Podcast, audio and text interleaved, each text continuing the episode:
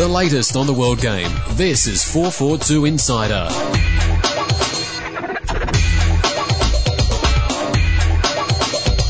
Hello, welcome to this week's 442 Insider podcast. I'm publisher Andy Jackson, and joining me as always is editor Trevor Trahan. Hello. Fresh off deadline, Mag done me. Very, yep. Earned your money for another month. Yep, looks good. Excellent. We'll have a chat about that later. But uh, let's kick off. We're going to do a three-part pod this week. Uh, not a huge amount of football going on, so we'll um, we'll satisfy ourselves with a roundup of the local news. We'll have a look about the international news, and then we'll have a, a chat about a story that broke this morning.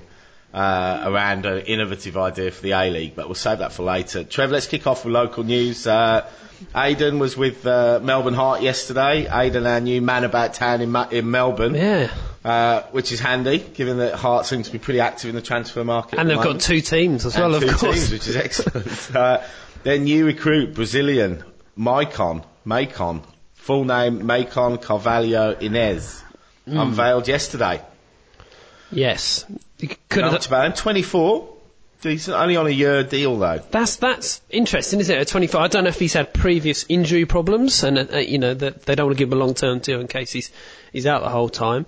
Um, I, I suppose the issue that they have, if if he really tears it up and he's excellent, Then he'll go. Then and he's they've got- gone. nothing for him. But um, you know they're pretty shrewd operators. So Scott Munns certainly is a, a man with his head screwed on properly, and- and he'll be thinking about it from a, a sort of a financial point of view. That you have to sort of say, you know, what's worse if he, if he ends up being an injury shocker or a shocker of a player, and you got him on a three four year deal. That's probably worse than just having him on a one year deal and losing out on a bit of transfer money. Yeah. So it does make more sense, really. Well, you see, you know, he's young. He seems to have decent pedigree. I mean, he's been playing most recently in the Rio de Janeiro State Championship, uh, and that's does that's not as as like it sounds here. The State Championship that is the the, the, the two competitions that run annually in, in Brazil. One is a state-based championship. So he's been playing against the likes of Vasco da Gama, Flamengo, Fluminense, and Botafogo. Scored six times uh, during the season. Um, so it looks promising. Uh, also, you know, I mean, Melbourne Heart.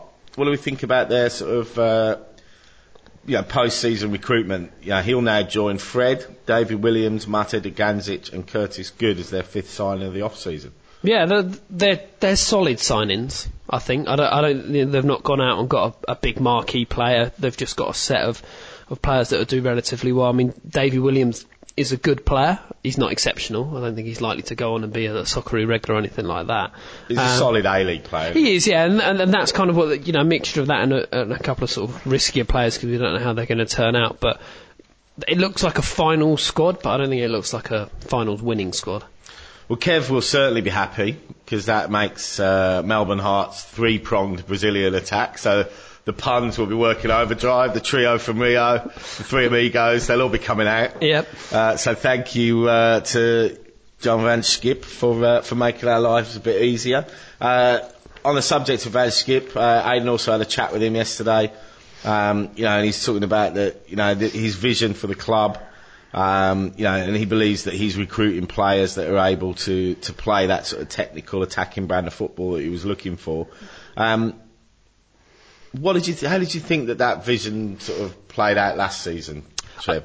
I think the first thing to say about that type of vision is that it's not it's not going to work straight away. Is going to need time to bed down, and I think that everyone at the heart knew that. Um, I think the heart had a commendable season last season, seeing as it was their first one playing that style, um, and I think that they're kind of allowed this season as well to to show progress without running away with things yet.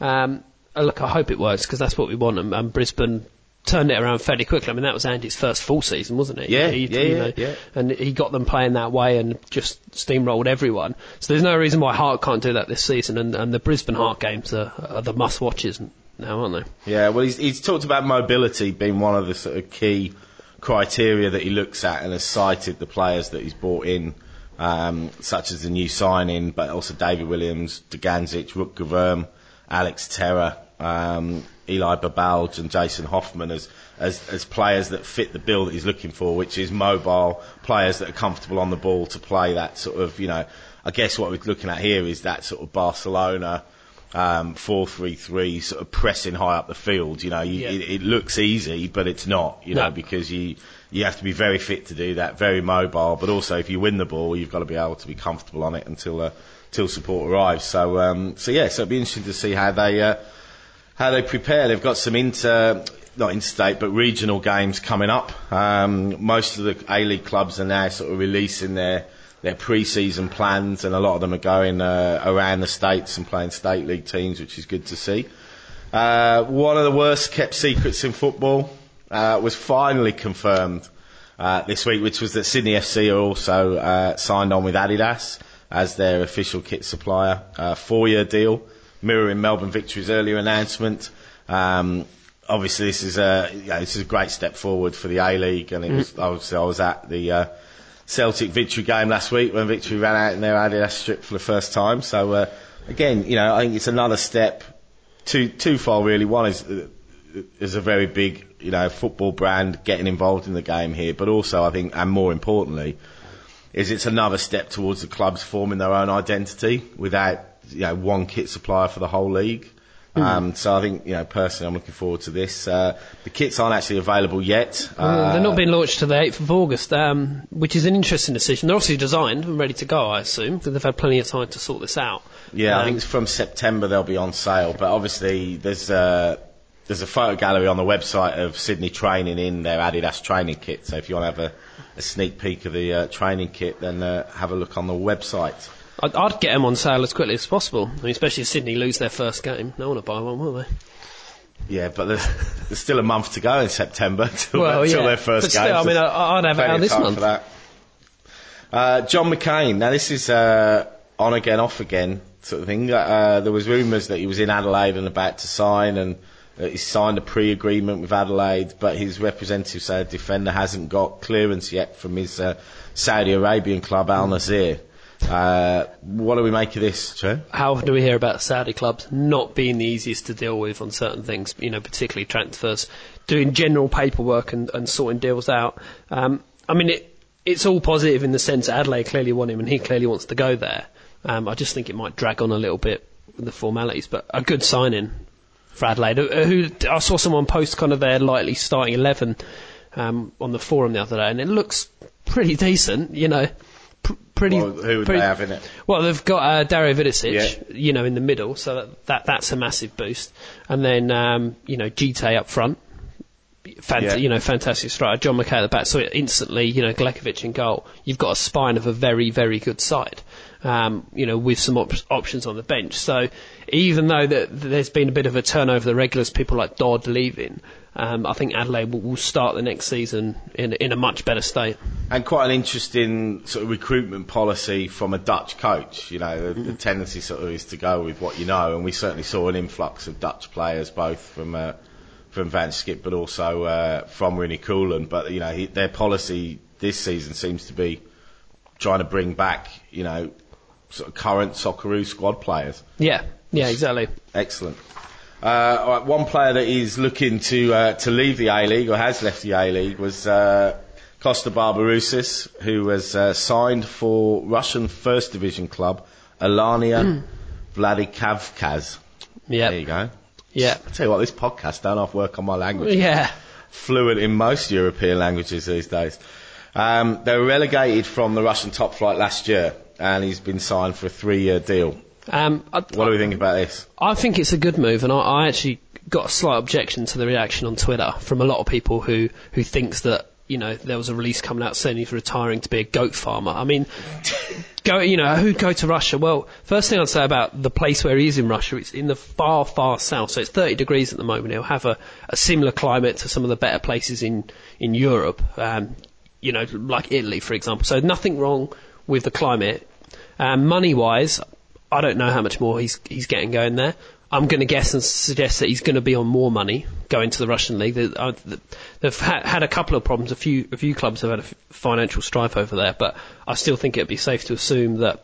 Um, you know, in, in a career where you have to retire in your mid 30s, he's got a three-year deal um, in a better He's only climate. 21. Yeah, in in Europe on better money, I think it's a good move, and I think that um, people are deluding themselves if they think that it's not a good move and he should stay in the A League at Brisbane. Okay, well, Making myself never one to popular. uh, shy away from flying in the face of popular opinion. I did, I- I did listen to last week's podcast whilst I was away. uh, and No, it's, it's very It's fair. views. Yeah, yeah. Um, okay, I mean, this was something that came about and, and was a discussion point largely through Pim Verbeek's sort of uh, public comments about playing second tier in Europe Yeah. or training with a top team in Europe is better than playing in the A League. And I guess, you know, it's impossible though, to, to, to talk about this without talking about the money though, because, you know, ultimately they have agents, they're, they're in it, we have a salary cap here, so we're Yeah. always going to be liable to lose our sort of, not necessarily the best players because they're the guys on the best money, but the hmm. guys that are the, the good performers and the good value performers are all going to be ri- always going to be right for the picking. I mean, how much of a dent do you think this would be to Brisbane Roar's defence of the title? Um, yeah, I mean, it, it depends how much Ange knew about the deal going through. I mean, if he was aware that he was going to lose him, um, then you'd imagine he- he'd have something else lined up. But the A League is, is unbelievable for vacillating fortunes, particularly for champions. Um, so, Well, and, thi- and this is the very reason, isn't it? Because you build a good side, you go, yeah. and it's impossible to keep them together under the salary cap Yeah. because either other A League teams are willing to pay your better performers more money, or Yeah. overseas teams just come and cherry pick who they want. Yeah, and he's going to have to introduce new players to get used to that system that was working last season. Um, I mean, look, it's not disastrous. I, I'm expecting uh, Matt McKay to not be there. Um, really? Yeah, I thought he'd move the on. season? Yeah.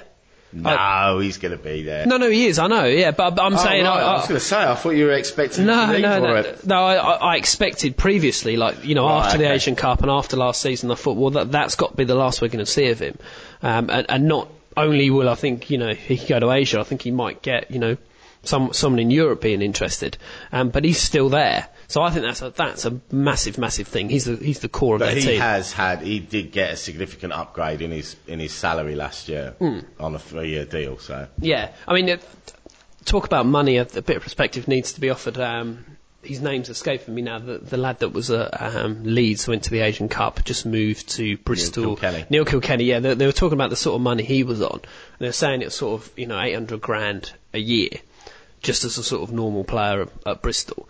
Um, and you'd be talking like close to marquee stats out here, and you wonder why it's difficult to get players like that back, and why you're losing players to the Russian league. Or it's probably a pretty big difference in their wages. Yeah. Well, I mean, An- Ange has, uh, has been quoted as well in response to that, and, and as you say, Trev, you know, he, he said that he has been aware that this was a possibility. Because one of the talk, didn't he go and trial in Italy? Uh, Right, that was the last know. I'd heard that he was going to trial in Italy, and obviously now has ended up with a deal in Russia. So I think you know Ange was aware of this and has said that he's already got the you know a, a plan in mind, he's, and he's he's reiterated. Um, you know his philosophy uh, and the policy of Brisbane, which is you know to identify young talent, help them develop their game within our team structure, and enable them to further their careers. So from that regard, you know he, he, said that he would rather obviously Costa would have stayed for another season, but I guess that's a tick in the box, and they've done their job. And mm-hmm. I think the key thing that I took out of that was within our team structure. Yeah. And what Ange is doing at Brisbane is he's not basing Brisbane Roar's success or failure around individual players. No. He has a system of, that he's going to play, and he recruits the players to suit that system. and I guess yeah. the benefit of that is that no matter how big a personality it is that leaves, the system remains the same, and you just recruit a similar type of player. Mm. You know, and and I guess you know that that's probably with, as we talked about, the, the change in personnel and the merry-go-round of, of players, probably the best policy is to have a system of play and that everyone understands and you recruit to fit that system rather than saying, hey, we, we're going to go and break the bank and get this player, but and then build a team around him. But then if that player goes, you've got to rethink your whole hmm. philosophy again. Yeah, well, th- th- that was his. When he came in, he talked about having a, a vision for the club. It wasn't built round, oh, you know, Craig Moore's there and Tiago, and I'm going to pander to them. It wasn't the John Gregory approach at Villa. Yeah. there's a, what the three players he got in and said, you know, you three can do what you want, look after everyone else. um, he, he had a vision for how Brisbane were going to play, and then he needs to go and get the players for that. So, uh, look, Andy's not going to get in a flap about losing one player or even a, a handful of players. I think he knows what he's doing. Well, interesting on that as well. For those of you that are on Twitter, there's uh, and we, we're trying to tee up an interview with uh, Raymond Verheijen Yep. the Dutch uh, conditioning sort of guru who very much preaches the the periodization approach of. Uh, of develop, you know, of, of conditioning and fitness, and very much, you know, conditioning through football rather than, you know, slogging it up sand hills in pre-season and Yeah. stuff like that. And uh, Craig Duncan at Sydney FC is, is, is No, is his a very vocal critic of Raymond. Uh, so we're actually trying to tee up an interview for the magazine with Raymond, which I think would be fascinating. But there was an interesting tweet last night I saw from Ivan Franjic who was saying that someone was asking about, you know, what was what was the beep test scores, and he said we haven't done a beep test for two years. It's like it's we don't do that, you know. But then you also getting tweets from Tim Cahill and Phil Neville who have just come back from Austria doing three sessions a day, two of which were without a ball, it seems like, and now they're on to double sessions. Yeah. And uh, and then you look at Everton's track record of starting very slowly and a lot of injuries. Um, and maybe there's something in this. So it's something that we're going to investigate a bit more. Well, Um, um, and it's interesting, but I mean, West Ham are having a similar thing. at the. Sam Allardyce is massive into his sports science. Prozone is the thing that he's been a big advocate of, and I he, thought it's Prozac. yeah, he is absolutely horrified at how unfit the West Ham players are. He made a comment the other day, and no wonder they went down. So he's really putting them through the mill at the moment with, you know, a lot of sessions. Now I don't know if. You know, he's working with the ball. I mean, do you need Scott Parker think, working with the ball? I don't think the, the, the debate is whether the players need to be fit. The debate is how you get that fitness. And I, you know, what, and I think that, you know, one side is if, if a, a player never runs like more than 50 metres at, at one speed, hmm. so why, why would you. Yeah. get players running 10 and 20 kilometres as part of pre-season when they will never recreate that in a game and it's not football fitness. You know, you're better doing ball work that integrates short, sharp speeds and, and stamina work that is built up through repetition of football activities rather than just running for running's sake or running up sand hills and Well, yeah. I mean, you know, they'll jogging round a pitch Yeah, when you get there, do up, three laps. yeah, I mean, you're yeah. never, you're never going to do that, are you, in a game? and I've not seen, well, actually, I have at amateur level, but I've not seen many sand hills on pitches. But, yeah. but yeah, so we're trying to tee up that interview soon, which Trevor will do. So it'll be very, uh, it'll be fascinating for a future issue.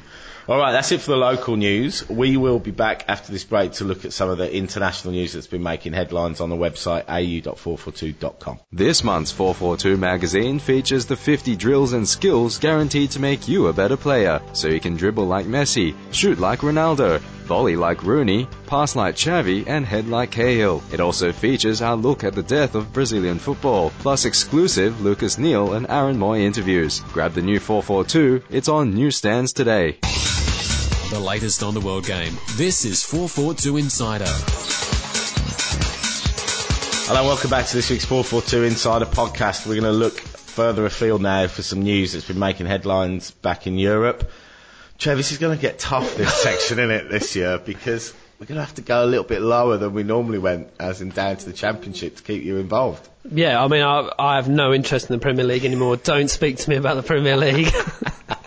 well, look, let's uh, let's get the news from our clubs first. Depressingly, Aston Villa manager Alex McLeish has warned fans that they should only expect one more signing during this transfer window, and uh, after unveiling Shay Given as a 35-year-old keeper on a five-year contract, um, that player is hopefully, as far as the club is concerned, Charles N'Zogbia. Uh, they're haggling with Wigan over the price. I think Villa are at nine million. Dave Whelan said he wants ten. Uh, and Zogbia predictably is now threatening to go on strike. Um, it's just the sort of player we need.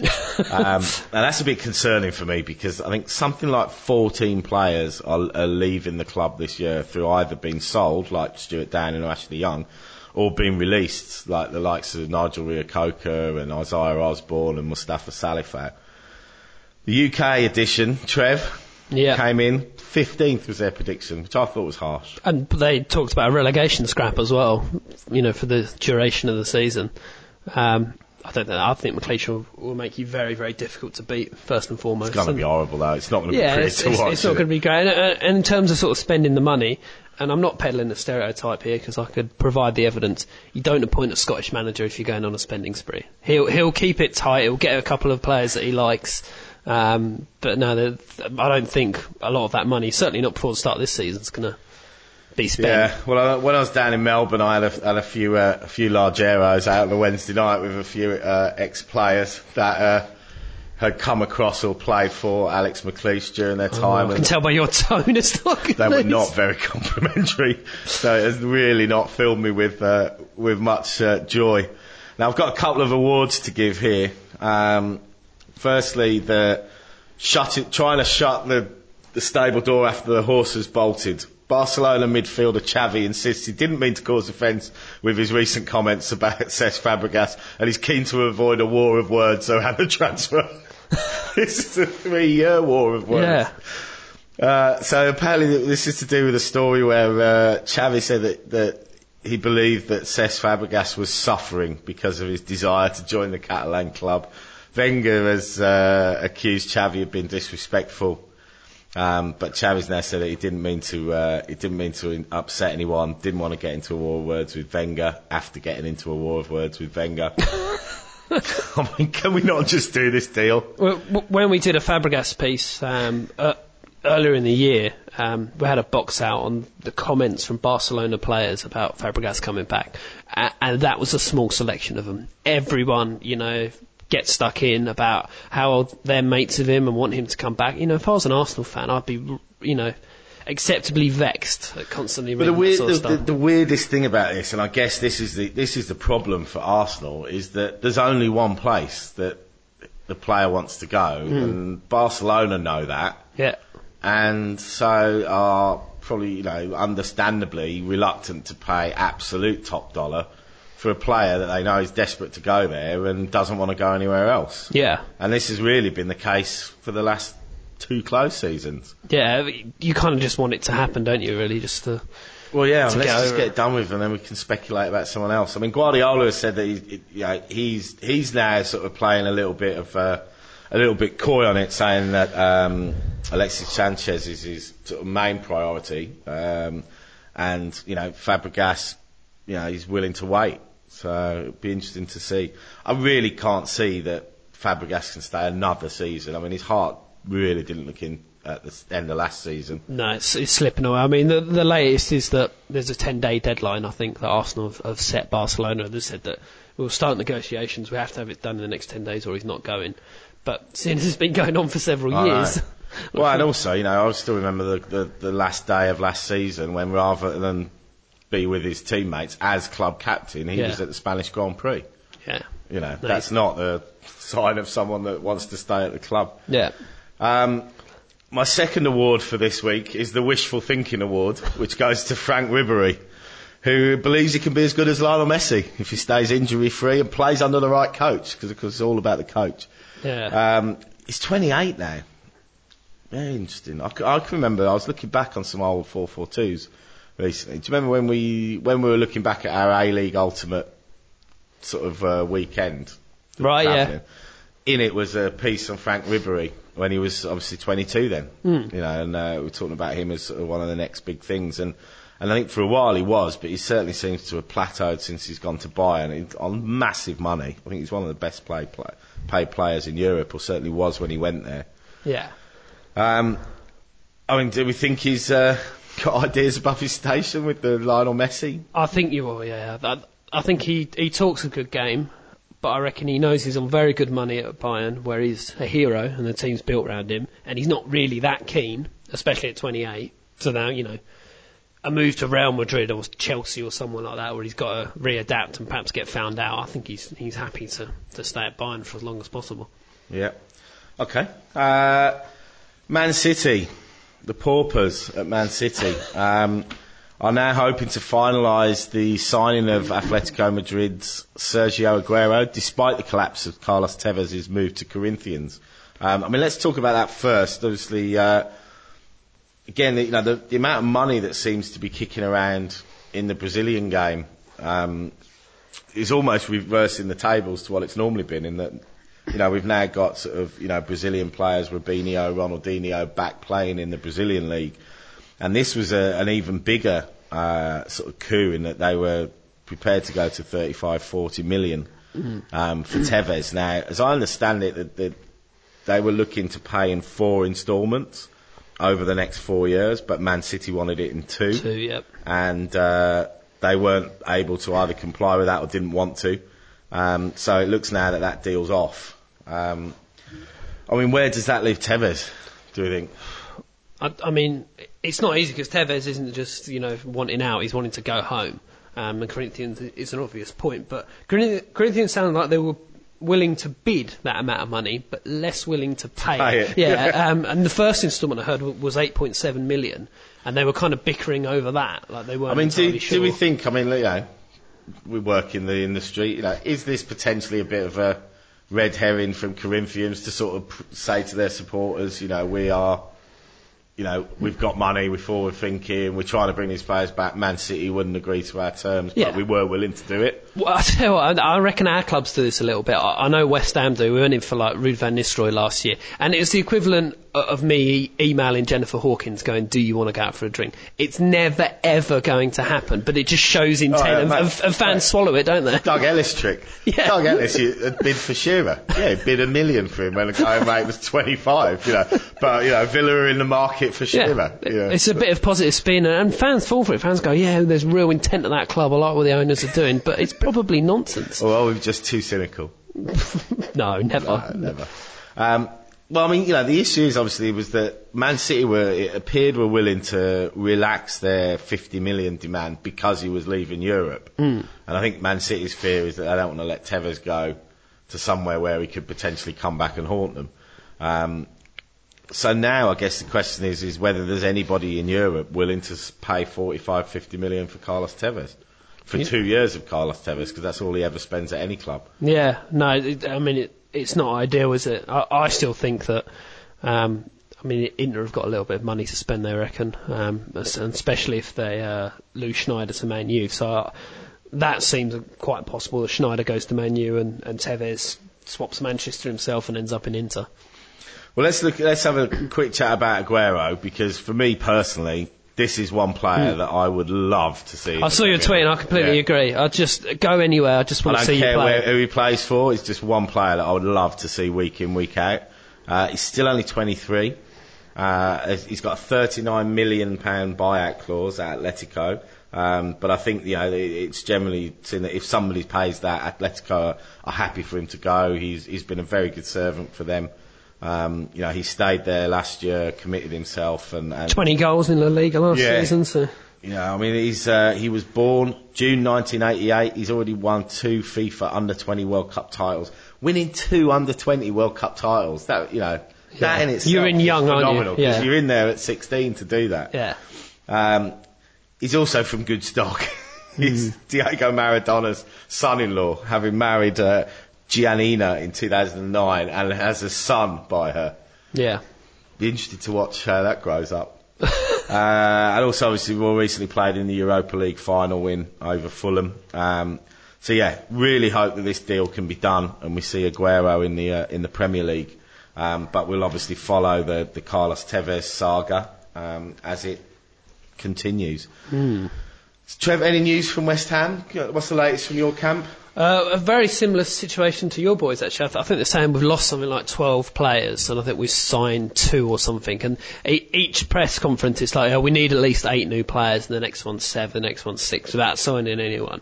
Um, yeah, we're well short, but more of the sort of Bolton reunion with Matthew Taylor possibly signing sounds like that'll happen. First player we have signed from Bolton, but certainly not the first player to previously play for Bolton.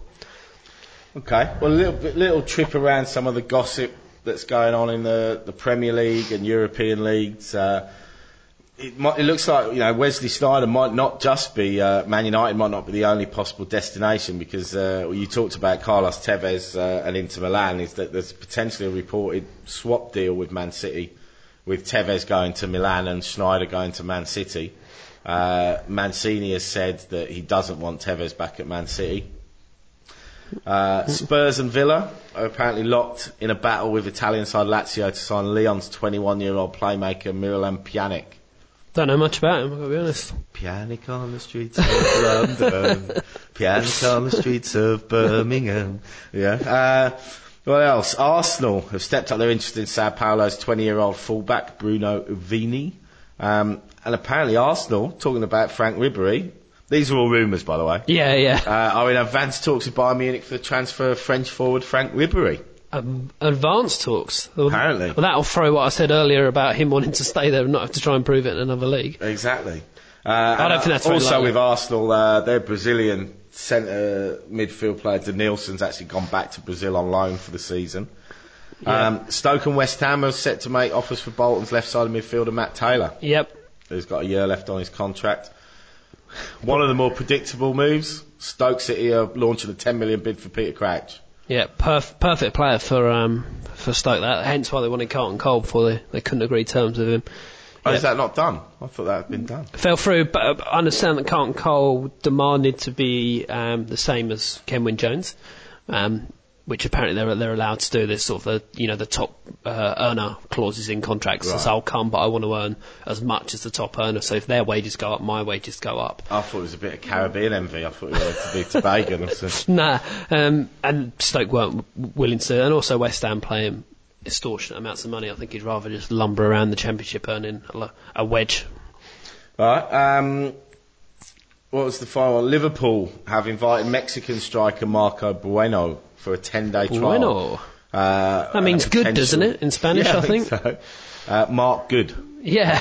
Um, for a potential five-year deal with 17. So this is Liverpool obviously trying to find their own Chicharito uh, to match Man United's coup of last season. Um, on Man United, Alex Ferguson has said he wouldn't have blamed Dimitar Berbatov, Dimitar Berbatov for demanding to quit after the Champions League final. Not sure Dimitar would be glad that Fergie said that he broke down in tears on hearing the news, but anyway. Cheers, Fergie. Yeah. Yeah. All right. That's it for the uh, for the round of traps gossip. How long we got till the season starts, Trev? Just do a countdown. Three weeks. Yeah, Three not and a half weeks. Not long for the European season. At all. Yeah. So and then there's another another sort of two two weeks after that until the transfer window shuts. So plenty more time for teams to be swooping Yep. players. Uh, that's it for part two. We'll be back in the final part to uh, to continue our countdown to the A League season and uh, a news story from uh, from the Telegraph today that we'll have a chat about, which could be quite interesting for uh, for A League viewers the nation over.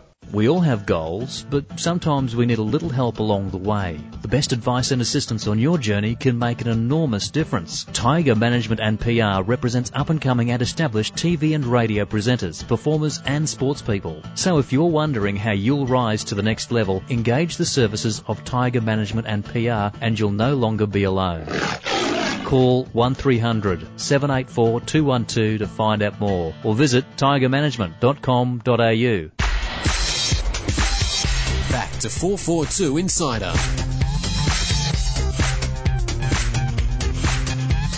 Hello, welcome back to the final part of this week's 442 Insider. Now, Trev, story this morning in the uh, Daily Telegraph. Mm-hmm. A-League referees could be mic'd up for TV viewers to hear their discussions with players and linesmen under groundbreaking plans being formulated for next season. Uh, it needs to get FIFA blessing, um, but the TV broadcast will then be able to tune into a frequency that referees and assistants already use to communicate remotely.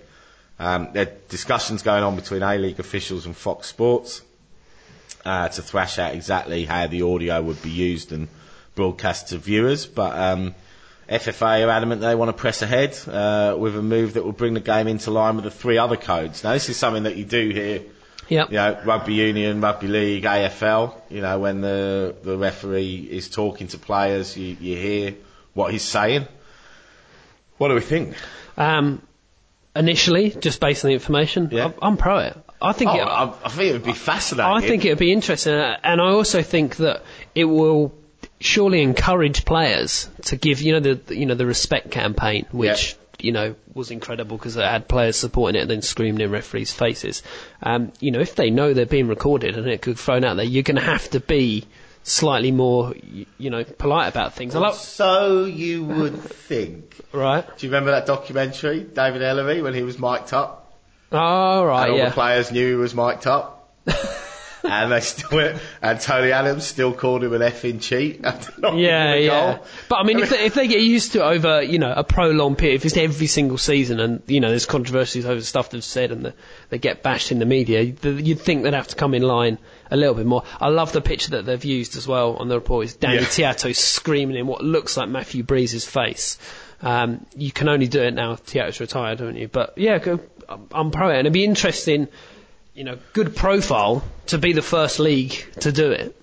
Well, certainly, I think you know, from from a fan's perspective, I think this would be probably the best move to get a lot more appreciation and sympathy for the job that the referees have to do. Yeah. You know, in the heat of the moment and the decisions they make. Um, also, I think what would be interesting from an educational point of view would Yep. be to understand why a referee's given a particular decision with the you know with the vision that he has or the view that he has because sometimes it's too easy for us sat at home with five replays in 10 seconds to, to say well he's got that wrong. You know, but he you know, the referee and the linesman have a split second to make a decision from the angle of sight the line of sight that they've got. They don't have a view from above the pitch. Um, so I think it would be uh, it would certainly be very interesting. I mean and do we think that you know, can you imagine this then catching on elsewhere If it's a success, yeah. You know, if it, if it helped the audience understand stuff, then there's no reason why not. I mean, something we've spoken about before and I've never understood, obviously, referees file a report after every game justifying decisions that they've done, and there's never been a refer, referee spokesperson to come out and go, well, there's a reason why they did that, it's such and such rule, and, you know, they Well, kind of there was- remain fairly quiet. Appointed. There was a head of the referees appointed, but we never heard from him. No. Well, no, that's you know you, you need someone who's sort of a, a voice piece for the refs. So um, if there's literally a voice piece out there, it, it will certainly be interesting. Or it could work the other way. It, they, you know, you show up. Yeah, you could be giving them the benefit of the doubt. Well, you know, they must have a reason, and they go out and they go, well, actually, they don't know what they're doing. So And what about from a from the players' perspective? I mean, I can't imagine that this is going to be a popular move with the players. no, no, I, Care about that or not? No, not really. But um, but I mean, they should have nothing to hide. The players, if if they're being respectful to referees, then they should go. Well, I don't mind them being mic'd up. But then the, the, you, we then get the issue where you know Wayne Rooney in the Premier League was banned for swearing at a camera mm. last year. Where do we come? Because you know, in the strict letter of the law, foul and abusive language towards an official is a red card offence. Yeah, Now, if that was actually employed, we would never have a player finish a game of football. yeah, yeah. No. So, are we potentially opening up if if the referee's mic is catching everything that goes on and the industrial language that is sort of you know commonplace on the football pitch, rightly or wrongly, is that not going to potentially lead for calls for referees to brandish cards more frequently for for bad language? I mean, perhaps uh, one thing the story suggests is that, that there's different options. They're either going to do the audio, they'll do it in selected replays, or the Fox Sports Sky will relay what's been said. I'd go for the Well, the middle audio one. exists. Yeah, they're already mic'd up to Yeah. each other. So I think what they're saying is that can Fox Sports tap into that? Yeah, frequency- yeah, but- or hack into that frequency. but that'd be more. That'd be more, uh, I'd, I'd, topical. I'd go for the middle option of those three. I don't think you should be thrown out live straight away because then you have the problem with the Rooney where it, it was caught live. yeah. But if you have the option to, to go back and go, right, okay, well, this is what was said, then that's better. You know, and as it says, worst case scenario, and you've got the Fox reporter relaying what the ref has said. I mean, that's not no anywhere near as good as actually hearing it, but it's better than what we've got at the moment, which is nothing. So, yeah, I hope it comes in and I hope we get the option to, to hear the replays. Yeah, it'd certainly be a, an interesting uh, angle and another dimension to the coverage. So uh, fair play to Fox and, uh, and the FFA for um, for pursuing it. Do you, um, do you remember Player Cam in the UK? It was on Sky Sports. I remember it on, FIFA. Oh, right. Well, every 10 minutes they'd switch players and you could go there yeah, and yeah. you could just watch, you know, that player, um, which could be fascinating or, you know, you could be watching someone just standing there for 10 minutes, all, all sort of things like that. But the, the best thing I used to watch in the UK that I'd love to see out here is the, the fan zone commentary. Yeah, Um, There's for, some quality for people that have seen it, but you know, two teams play, say, you know, Brisbane and the Mariners are playing. Um, there's a sort of a red button option where you can go to commentary, which is supplied by a Brisbane fan and a Mariners fan. who are sat in the same. Sat in the same little because they're tiny as well. The commentary boxes that they've got, and hearing the the bias commentary, the arguments and the celebrations when they score is brilliant. So I'd like to see that come in. Okay. Anything else that we think of that we think would add to the either the TV presentation or the one of the other things that they're looking at relaxing um, what is for the live spectators is to remove the restrictions on video replays. Uh, Yeah, 'cause you can't see controversial FIFA stuff, yeah. Yeah, I, th- I believe it's a FIFA uh, directive that controversial decisions, offsides, penalties, goals. Uh, so, know, contentious goals offside can't be shown as a replay uh, live in the ground, and I think that's obviously to probably in better attended leagues with with issues of crowd trouble to uh, to not incite the crowd, but. Uh, but that's something else that Lyall Gorman has said that he's uh, he's trying to get relaxed to uh, to give live spectators the best possible experience. I mean, to, do we, you know, I mean, given where football's at these days, do we think that that, you know, that might be a bit of a, a sort of archaic restriction from FIFA? Have we gone past those days where if people see a, No, because you know, a, conscien- a contentious offside and it's wrong that they'll riot? No, because well, no, I think that could affect the flow of the game because I think, for example, players could see that they've been robbed, then they might lose their heads. The fans will see that they've been robbed, so they're getting on the back of the referee. That might affect how the referee does it. Um, I think that when, when once the decisions happen, there's nothing you can do. Just replaying it's only going to incite something. You're not going to go back and you know give the penalty that you missed a few Yeah. minutes ago. So no, I, I, I'd still I'd still leave it out. I can I can see it having too too big a negative impact. Be, It would be fun though. Yeah. it would be fun, but I just don't think it's a great idea. Yeah, but then you're assuming that the, the screen is a good enough quality that from a- from hundred metres away you can you can actually see whether it was offside. Imagine or not. the the Perez penalty against Sydney FC. The replays they'd have to do. Even when you had Kevin zooming in on his sock to see if there was a it moved. if there was a ripple on there. All right. Well, one thing that I was uh, I was very encouraged to see over the last couple of weeks was um, was the, not just the fact that they were doing it, but the quality of some of the marketing promotion that the clubs are doing themselves. Um, you know, and obviously these days with with the sort of proliferation of media platforms and Facebook and Twitter and YouTube, it's a lot more yeah, it's a lot more achievable for clubs to, to shoot their own sort of TV, com- well, TV commercials, but video commercials and membership drives. And there are some great ones kicking around from Melbourne Heart, Yep. uh, Brisbane Roar, Perth and 15 Perth years one's 15 great. year one is excellent. And, uh, and I, I just found that really encouraging that, you know, in, in, if the FFA aren't marketing things, uh, although that, obviously that's coming, we, we promise, but, um, but you know, in, in the sort of off period where there's a lot of silence, you know, the clubs really do seem to be stepping up to the mark, um, and it seems to be paying dividends. You know, some really encouraging numbers,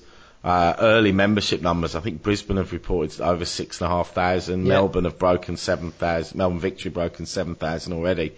Um, and so it seems to be paying dividends. You know, a quick look around, sort of, you know, social media as well. I mean, Melbourne have broke 50,000 fans on Facebook, which is phenomenal. I think. Brisbane have got 20,000. I mean, Trev, you know, is, is this sort of the future for the clubs? You know, to sort of take, we, we, we've run so long on a, on a centralised model hmm. and relied on the FFA to, to, to promote the whole league and then the clubs sort of take their, their share of that. You know, is this the future with the clubs forming sort of, you know, further again, talking about this identity of the club, you know, the clubs need to have a clear identity and a clear communication as to what their club stands for. And I would argue that they're the best people placed to then communicate that. And, and maybe we shouldn't be reliant on the FFA. And arguably, maybe some of the money should flow down to the clubs for marketing. Yeah, exactly. Because then you're you're giving an individual touch. The whole point was having a you know a franchise, and it was your city and your club. Um, so yeah, I, I think it's a great idea, and especially that there's no excuse to not be across the social networking. There's no excuse to not have a Facebook page and a Twitter that's giving fans the news first. I mean, I was thinking the other day with Twitter, the the first thing I do every morning is that I, I search West Ham in the Twitter search. I don't even go on the websites anymore because I know that Twitter will Yeah, yeah, list yeah. the stories to go to go through, and they need to be across how important that is. And I think there's, you know, the Brisbane and Melbourne fans that do that. Search, you know, for whatever's going up. Um, so yeah, th- spending a little bit of their money on, on, you know, those sort of videos and individual stuff, but also being across stuff that's free to do, the Facebook and the Twitter stuff. Yeah, I mean, yeah, it's free, but you still need the resource to do it. You know, it Yeah. needs to be owned. In a needs to be six-month close season, Yeah. I think the media guys could manage Yeah. some stuff, though, couldn't they? Yeah, I mean, is there anything, anything else that we think that you know we've seen around that the A League clubs could learn from? I mean, I've just uh, MLS. I've just downloaded the MLS iPad app. Oh, it's phenomenal. Yeah. It's awesome. It's free and it's Right. brilliant. You can choose your teams. It's got all the rosters. There's video, you know, and it's free. You know, it's phenomenal. I'd love to. I'm going to try and find out the numbers of downloads that it's got. But there's there's a there's an overarching MLS app and then there's team apps as well. Yeah. Um, you know, and, and this really is sort of where we need to be. And obviously, the Optus deal, recent deal with Optus, hopefully, uh, you know, this will hopefully deliver something like this for A League fans because again, it's certainly uh, all part of the communication sort of strategy for, for the clubs to communicate with the fans. Because from the app, you can buy tickets for games. Yeah, yeah, and, and that's the thing about America, not just for for soccer. Um, across all sports, they do an unbelievable job of marketing and doing it to the fans. So, and if anyone's got the um, NBA subscription to the games, I know someone in the office next to you has, Jacko. Um, but it's outrageous. I mean, it's every single game. HD quality on your computer, and just the way that they set it up, they get you in there, and you can just be stuck there watching stuff. And it, yeah, they do stuff right. Well, this is all part of obviously the 2013 negotiations, uh, and Ben Buckley talked about this at the, the fan forum that he attended. Was that you know when the last TV deal was done in 2005, you know it, it, it was about TV. You know Yeah. now it's about apps, it's about social media, it's about digital rights, it's about internet rights, and there's a whole lot more wrapped up into the next negotiation other than just you know the t- the broadcast part of it. So um, hopefully, if the clubs can be active in building a social media presence, uh, if the league can be active in building a social media presence, uh, then all of that bodes well for for the, upping the value that that we can attach to the game. Mm, I'm- I think Brisbane have done an excellent job on the social network. They've been doing the fans forum, but then on Twitter they've got a lot of their players on. I get the impression they're encouraging their players to go on Twitter. There's, Yeah, and there's, so, you know, a good and, spread and, of them. You know, fair play to the FFA. They they were very proactive with the Matildas. Yeah, Uh, what will be interesting will because obviously the the restrictions around the Socceroos are are quite severe when they're in camp. Uh, you know, as in they're not Lockdown, they're yeah. generally not allowed to do sort of stuff. But obviously, if the Matildas uh, trial with you know live Twitter, you know, sort of Q and A's, but also allowing players to tweet throughout the tournament. Uh, it will be interesting to see now that the likes of Tim Cahill are becoming more and more active on Twitter, whether he's allowed to continue through the Socceroos camp, because certainly I think anything that you know increases that engagement with fans should be encouraged, not stopped. Yeah, yeah. And Twitter's amazing for that to, to have the option to, to contact players. And look, they don't always get back to you, but I've noticed that some of the A League guys are pretty good, aren't they? They're Yeah. happy to have a chat with fans on Twitter. You know, Yeah. without but also, being- I think you know we've seen recently. Uh, I think it was in Asia. Nike did a campaign that was called the Nike Shout. right. and through social media, uh, they encouraged fans to, to, to give their messages of support uh, for the team, Yeah. and it was actually played live on the uh, LED boards Right. around the ground, Yeah. around the actual pitch side and on the screens, so that so that the fans were then at the game seeing their message of support go up whilst the match was going on. yeah. You know, and so again, I think it's it's all a way of sort of in, increasing that engagement, but also, you know, we, we need to get fans along to the game, and I think eh, social media is a, is a really good way of, of keeping that engagement going. So it, it's not we don't just go to them and say, hey, there's another Socceroos game. Do you want to come and pay for a ticket? You know, people feel like that they're they're you know they're part of it on a daily basis. They're engaging with the Socceroos whilst they're at work, whilst they're at home. Yep. And it's not then just every six months. Hey, will you come and support the game? Yeah. All right, that's it for this week. Nice one. There we go. Trev, let's have a chat about the new issue, which you just sent today. Yep. Um, European preview. the se- the season's back. Um, God for that. I know, yeah. So we've got. Um, It's a long time without a World Cup or you. I was thinking about that. I'm officially sick of not having football every week now. I, I want it back as soon as possible. Um, back soon in the Championship, more games, better league. But yeah, we're, we're previewing every single Premier League club. Um, but then also every Did that major. hurt when you were No, not at all. page? You got to. No, You, got, you, I, got- enjo- I enjoyed subbing the Swansea page. That was great. you sort of like went from. Would it have been? There's been like Tottenham Hotspur. Yeah, and we're, you we're went- normally then you after. went, We're, norm- Wolves. we're normally. It's been a mistake. Wigan. haven't got all the Oh, pages. Um, but every major European league, so we've got features on, on La Liga, Serie A, and Bundesliga as well. And Rhys Williams feature as well, where we Should we give people a teaser of the cover line? go Rhys Lightning. He's got skills, they're multiplying. Oh, There we go. that's fine as that. Well, Straight out of the pun cupboard. a- an interesting um, box out in that feature as well is, is how talented Rhys Williams' family is. Um, his brothers, um, um, which is, I think, is it Ryan and Air or something like that? So some very, very Welsh. They're they're both English teams, Portsmouth and uh, Burnley. Also, his dad was an excellent player, and his mum was one of the best players in the state. So the entire family, Irritating. yeah, is but yeah, one of those. Yeah. All right, excellent. So that will be out first Wednesday of August, which leaves uh, just you know plenty of time to gen up on your fantasy teams. Uh, who are the players in? It's got all the fixtures, uh, every Premier League team's fixtures for the season. Uh, I'm just looking forward to Premier League to start again because I can watch some HD football. I've just yeah. upgraded to Foxtel HD, but all of the stuff on SBS has just been on normal. So very much looking forward to the new HD football experience. So uh, that's it all from us now. Trev, you're not here next week. You're away Kangaroo holiday. Valley. So Kangaroo Valley. Yeah, so, a week there. Uh, it will hopefully be myself and Kevin Airs. Failing that, it will just be me talking to you. uh, but well, I'm sure we'll manage to line up a guest for next week. So uh, join us on next week's 442 Insider podcast. 442 Insider is a Helms Media Solutions production. Visit helms.com.au to find out more about our services.